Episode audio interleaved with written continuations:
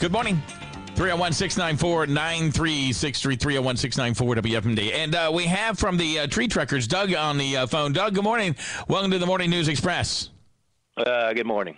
Thank you for being here. Uh, tell us a little bit about, first of all, when you first heard about this uh, this tax um, and your first thoughts about it. Well, this is the second go around. Uh, Okay. The first go around was was last year when they uh, found out that they had to terminate the the old law that said it was a complete ban on amusement tax. So they uh, had uh, the thing come through that said they had to therefore get rid of that law before they could come up with a new resolution in order to put a new tax into place. So we were uh, we went to all of the various uh, uh, council meetings and spoke our pieces uh, three or four times, um, and uh, but they they said it was good good uh, uh, law and policy in order to get rid of the old one because they thought it was poorly written, and we had a pretty good hunch at that time that this year come around again that uh, Jessica was going to uh, uh, bring it back up again. Um, and uh, I think come uh, just found out about it, uh, and uh, I think t- Tuesday is the first reading. Yeah, that's the first reading, and when they're going to have uh, people to be able to uh, come and talk about it. Um, and so, how does that affect your business? I asked, I asked uh, Mr. Young, who uh, was on talking about the tax, and I said, "Look, you know, all these businesses were shut down by the county during the pandemic. They're still just trying to kind of creep their way back uh, to maybe where they were before. So, how does this affect, again, your business, and it will affect your clients who visit your business?" Well, it's the uh, you know like like the, the black swan event of things. We had COVID where we were shut down, uh, and, and it took a long time to get the customers to come back. And uh, I'll, I'll go into a little later, but then you had inflation, and then uh, the worst case is, of course, our new governor uh, accelerated the minimum wage uh, to start to go to fifteen uh, dollars an hour this January, uh, with no carve out for teenage labor. And so, what you have is if you look at the various people that this tax will affect, uh, there's only about 10 of us in the county that are going to pay the most of it. It'd be like uh, Urban Air and ourselves, the movie theater, um, a couple others. And but we all use the exact same uh, profile for our business, which is we have uh, high school kids working for us, okay, and our customers are working class families. Uh, the people that come to any of these kind types of amusements is usually you know, the father and the uh, mother and and a number of the kids. So anytime that we put something on like an amusement tax, uh, you're tacking that right onto the price of the tickets. The that uh, are the people that are probably the less uh, you know able to afford an increase on those type of things. So you know, so so from going to COVID to increased uh, labor to now uh, taxes on top of the tickets, okay, and the price of inflation on all of the other stuff that we buy, it's it's difficult. What do you say to um, Mr. Young's statement, and it's a truthful statement that people in the city limits pay kind of an amusement tax. Uh, other, you know, I think he said New Market pays an amusement tax, so therefore, uh, you know, the the adventure park pays it, um, and they're like, you know, it. it they just pass it on. It's a bill, and it's not, you know, it's not that big of a deal. Um, but you still think it's a big deal.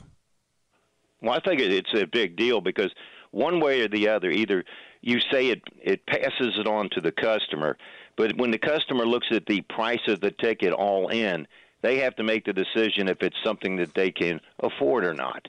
And if you keep bumping up the price of what it's going to take to get into a place like ours and a park like that, you know, every five or ten percent you put on top, the governor put twenty percent on my labor cost on top. That has to all get factored into the tick into the price of the ticket, and eventually, you, you know, the price of the ticket uh, is too unaffordable for the working class people to come to. That's what we always say back to them. And uh, but the the second piece is is I've talked to all of uh, uh, the people who are in this amusement. We talk about this quite a bit, and uh, uh, you know, none of us are making any money, and every everything that the, either the state or the local county uh, tries to make it more difficult for us to do business. I just think that a whole bunch of us aren't going to be around in a year or two. Oh, that would that would be sad. Um, so, I mean, obviously, uh, I, unfortunately for your businesses, I have a feeling that this will pass. Um, I think it'll be, you know, four to two, um, probably pass. Mm-hmm on this, maybe even more than that. I don't, I forget. Uh, yeah, I, I, would think that there are probably two two council members, may maybe even a third one, but I have a feeling it's going to pass because things like this kind of just they kind of pass, and they're just like, well, you know, it's just the part of doing business, you know. Or you heard Mr. Young talk about schools, and you heard him talking about roads and safety and things right. of that nature. So, uh, unfortunately, and I don't know other than being on here and making people aware what what do you do to make your voices known and to to try to not get this to pass because I think it's you know it's a tax that we don't need.